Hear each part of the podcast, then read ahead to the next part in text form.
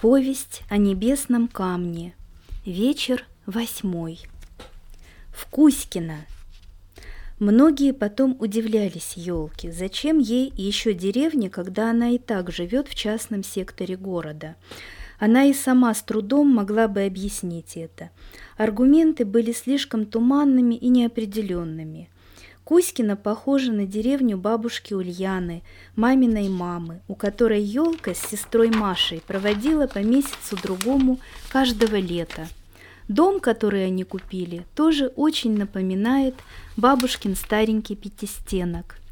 Ухваты, чугуны, умывальник, русская печка, банька по-черному – все это почему-то заставляло сильнее биться сердце. Кроме того, как правоверная бабушка, елка имела право продемонстрировать свою заботу о внуке, а также обо всех будущих внуках. Настоящее детство возможно только в деревне, убежденно говорила она всем, кто ее спрашивал об этом. Разве в городе ребенок может проводить весь свой день голышом на улице? Разве там он может измерить глубину лужи после дождя босыми ножками? Разве там можно питаться тем, что сорвешь с грядки и просто положишь в рот? Некоторым ее аргументы казались сомнительными. Зачем, собственно, измерять глубину луж или есть овощи с грядки вместо того, чтобы питаться по режиму за столом? Наверное, они были по-своему правы, но елка тоже знала, что на свой лад она права.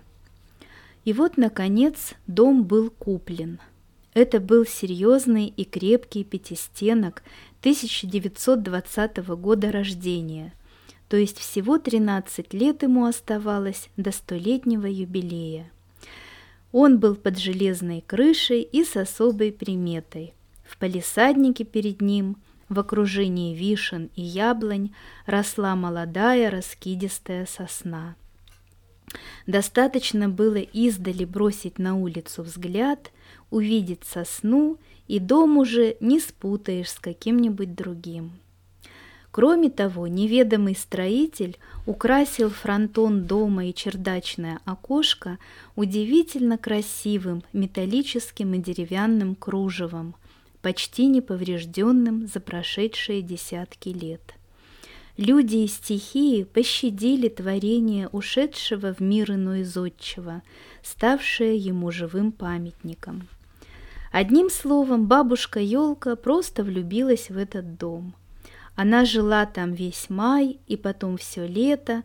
Можно было бы долго рассказывать, как она возделала целину несколько лет непаханного огорода, как полола, поливала и окучивала, как ужасно ныли ее руки, но не будем уделять этому слишком много внимания.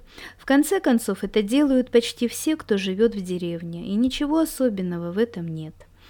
Лучше узнаем о том, как перед переездом в деревню Елка еще раз поговорила с домовой Лушей и попросила ее хорошенько присмотреть за домом и домашними, пока она осваивает деревню.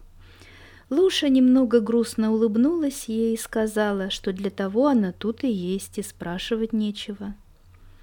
А дом, который ты выбрала для жизни, это очень хороший дом. Я знаю про него, сказала Луша. В нем живут сильные духи. Дымница в печных трубах, Матрена в русской печи и Хельга в голландской. Может, каких-то еще я не знаю, но эти главные – Дружи с ними, и дом примет тебя. Кроме того, в деревне и вокруг нее есть множество духов лесов и вод. Но не все сразу. А теперь давай прощаться, и на прощание хочу подсказать, что тебе нужно взять с собой кое-что важное, что там тебе будет помогать. А у меня оно есть тут? Да, моя дорогая, оно у тебя есть и давно. Елка поняла, что большего от Луши, как обычно, не добьешься, и начала собираться в деревню. Много всего пришлось собрать, и все это было необходимо.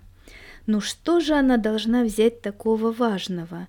Может быть, она уже взяла это? И елка еще раз походила по комнатам и посмотрела кругом себя – и увидела Зойкин колокольчик с первого ее класса. С тех пор Зойка ни разу не звонила в него и, наверное, совсем о нем забыла. Елка улыбнулась своим мыслям и положила колокольчик в свой дорожный рюкзачок. Потом увидела большой бабушкин фотографический портрет. Не той бабушки Ульяны, у которой жила только летом, а бабушки Клавы, по имени которой назвали младшую дочь. У бабушки Клавы она прожила целый год в пятом классе, когда в своем северном городе, промышленном, железобетонном и почти всегда сером от пыли, она третий раз за год переболела воспалением легких. Тогда Анжелика Васильевна, участковый детский врач, сказала родителям елки – что они потеряют ребенка, если оставят ее в этом городе. И тогда папа отвез елку к бабушке в ее южный город, и она там жила целый год – Елка у бабушки Клавы как сыр в масле каталась и ни разу за год ничем не заболела, а поправилась так, что собственные родители не узнали в этой похожей на розового поросенка девочке того заморыша, которого отвезли год назад. Елка взяла бабушкин портрет и, бережно упаковав его, почувствовала, что теперь взяла то, что нужно. «Бабушка, ты будешь помогать мне беречь этот дом», — тихо прошептала елка, вешая портрет на подходящий гвоздик. И бабушка с портрета, как обычно, одобрительно, доброжелательно и очень терпеливо посмотрела на нее. Она была согласна помочь своей внучке даже теперь, когда внучка уже сама стала бабушкой. Колокольчик занял скромное место на ее рабочем столе, рядом с хрустальным граненым стаканчиком для ручек и карандашей и монитором компьютера. А еще елка повесила на стену портреты своих любимых мужчин. Не подумайте ничего такого. Клаус знал про них и видел их портреты в собственном доме. Одного из них он не сразу признал и спросил елку, кто это такой. Елка честно ответила, что это Михаил Афанасьевич Булгаков. Булгаков на портрете держал в зубах сигарету и имел взгляд да нельзя проказливый, как будто только что отмочил одну из знаменитых коровьевских шуточек. «Слишком хитрый», — заключил Клаус, внимательно рассмотрев его. Елка не стала обижаться за своего любимого писателя и выяснять отношения с Клаусом. Все мужчины таковы. Хорошо еще, что он не стал придираться к портретам Альберта Эйнштейна и Карла Густава Юнга, хотя выражение их глаз было с ее точки зрения не менее проказливым и каким-то по-детски восторженным. Они на всю жизнь остались чудесными, талантливыми детьми и не разучились удивляться и радоваться всему новому. Вот как подумала елка, стоя под портретами. «Не люблю взрослых», — сообщила она портрету Юнга. Сказка возвращается.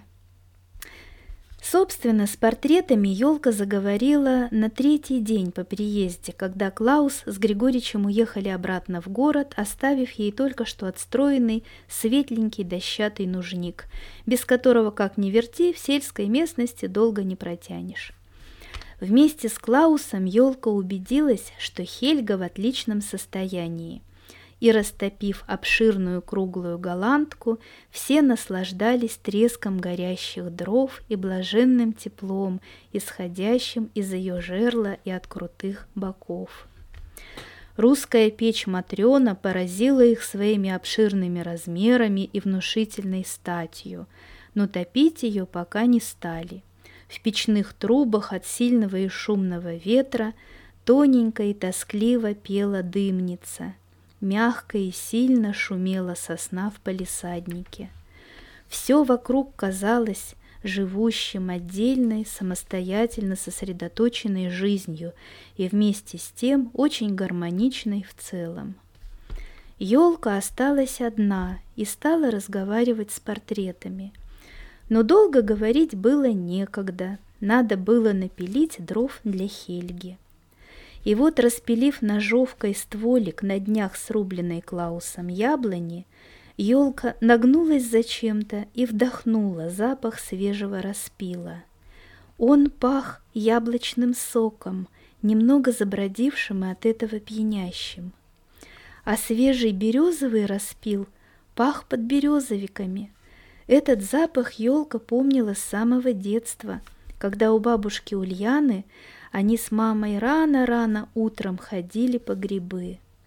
Мама обвязывала их с сестрой Машей по самые брови платками. Они надевали бабушкины ватники и штаны с сапогами, это чтобы в лесу комары не заели, и отправлялись в большой старый лес с корзинками и березовыми туесами. А потом возвращались с полными корзинками – и бабушка тут же в русской печи устраивала жареху из этих грибов, подберезовиков, подосиновиков, лисичек, ален.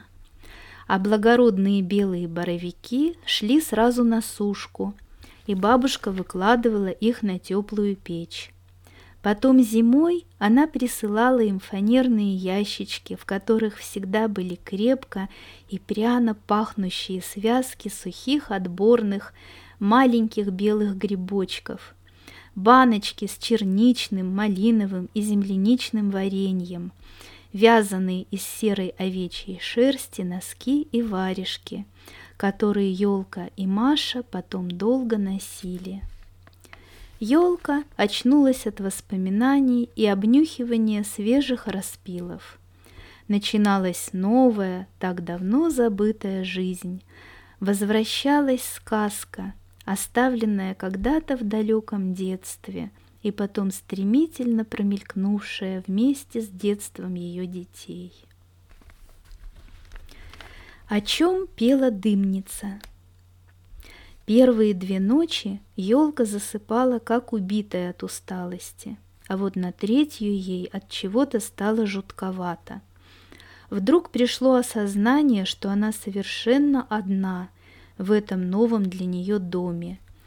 И в деревне стоит полная тишина, даже собаки не нарушают ее своим брехом. Откуда-то взялись мысли о фамильных привидениях, неупокоившихся душах, продолжающих бродить в потемках и нарушать покой ныне живущих. Хотелось, как в детстве, натянуть на себя с головой одеяло и плотно свернуться зародышем в чреве теплой постели.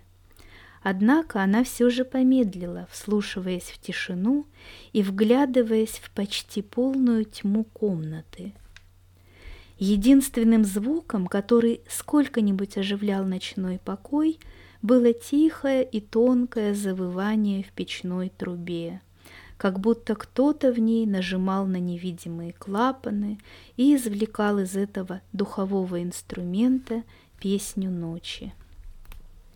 Привидения не появлялись, и этот факт елка отметила со смешанным чувством облегчения и некоторого разочарования. А песня в печной трубе продолжалась. Тоненький голосок выводил простенькую песенку, и чистый этот звук уносил воображение куда-то прочь отсюда, подобно воронке смерча, в который попала однажды девочка Дороти со своим песиком Татошкой. Елка плыла над крышей дома в этом стремительно уносящем ее смерче и слушала тишину самого его центра. Ее звали Дымница, хозяйку дымного смерча. Сколько ей было лет? Там, где она пребывает, время совсем иное, чем в нашем мире. Там есть все и всегда. А как это? спрашивала ее удивленная елка. Узнаешь, когда будешь с нами, загадкой отвечала ей дымница. А елка вдруг поняла, что это не тот вопрос, не важный вопрос, а какой важный она не знала. И тогда стала просто смотреть вокруг себя, на те места, которые они пролетали с хозяйкой дыма.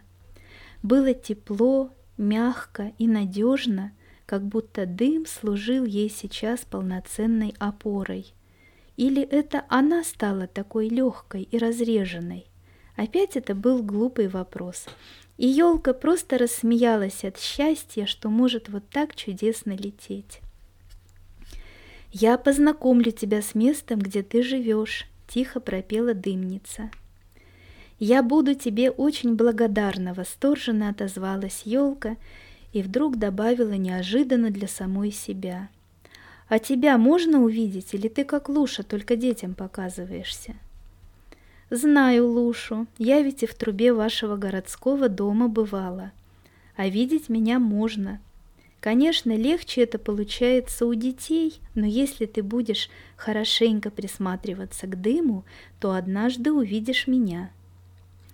Они пролетели над селом, над железными, шиферными и толевыми крышами, направляясь к лесу на Мазинской горе – они пронеслись над грунтовой дорогой на крутом склоне горы и затем над уютной поляной в лесу. На поляне находились стол и четыре сиденья со спинками, срубленные из толстенных стволов деревьев, словно бы для племени великанов.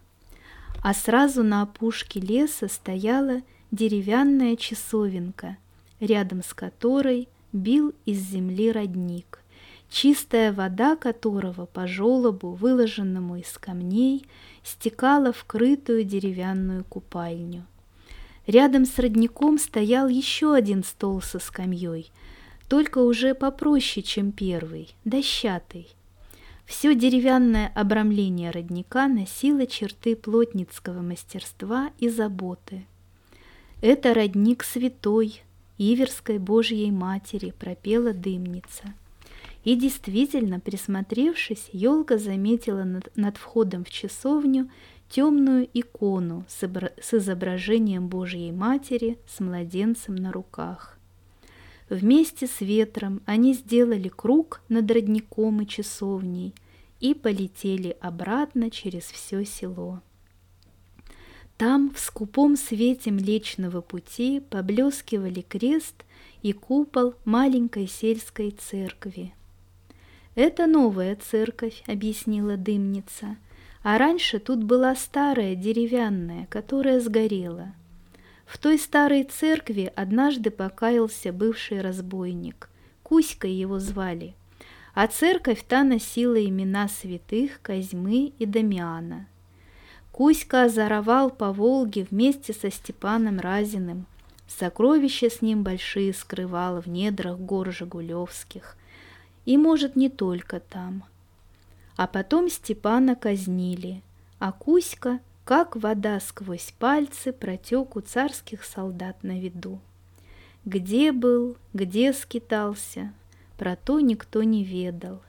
А только объявился он через несколько лет, видно, чуя скорую смерть в этих местах, родных для него, и пришел в церковь с покаянием – Говорят, узрел Кузька там лик своего святого тез, тезки Козьмы и раскаялся в своем разбойном промысле, и рассказал попу, что тяготит его душу тайна великая, о ключах к кладу чудесному. Только успел он произнести «Ищите ключи», тут и душа из него вон. Прямо в церкви приставился – Село называли тогда по имени Козьмы и Дамиана, Козьмодемьяновским, а потом народ стало прощать имя, пока не стало оно просто Кузькиным. А Кузькины ключи от клада с той поры многие искать пробовали, да никто пока не нашел. Елка молчала, погруженная в думы о разбойнике и странной его судьбе. И что за ключи такие от клада? Заперт, видно, этот клад замками, а значит и ключи к нему должны быть. Пусть этим занимаются искатели приключений, а ей, елке, хватит и плодов ее трудов. Елка раскрыла глаза. Утро уже было в разгаре, румяная заря давно сменилась сиянием солнечного диска. В утренней спутанной памяти мелькнули бог весть, откуда взявшиеся слова Кузькины ключи. Тогда она вспомнила, что пела ей дымница. Утром было тихо, безветренно, и никаких песен в трубе не наблюдалось, как и не бывало. А мало ли что приснится. Святой родник она и раньше не во сне видела, мало того, окуналась в него. Ох и холодная в нем вода! Выскочишь из купели, кожа как ошпаренная горит, и растираться не надо. А что до Козьмы с Дамианом, что-то она про них тоже слышала. Вот разбойник откуда взялся. Однако надо браться за работу. Добрые люди уже давно делом занялись.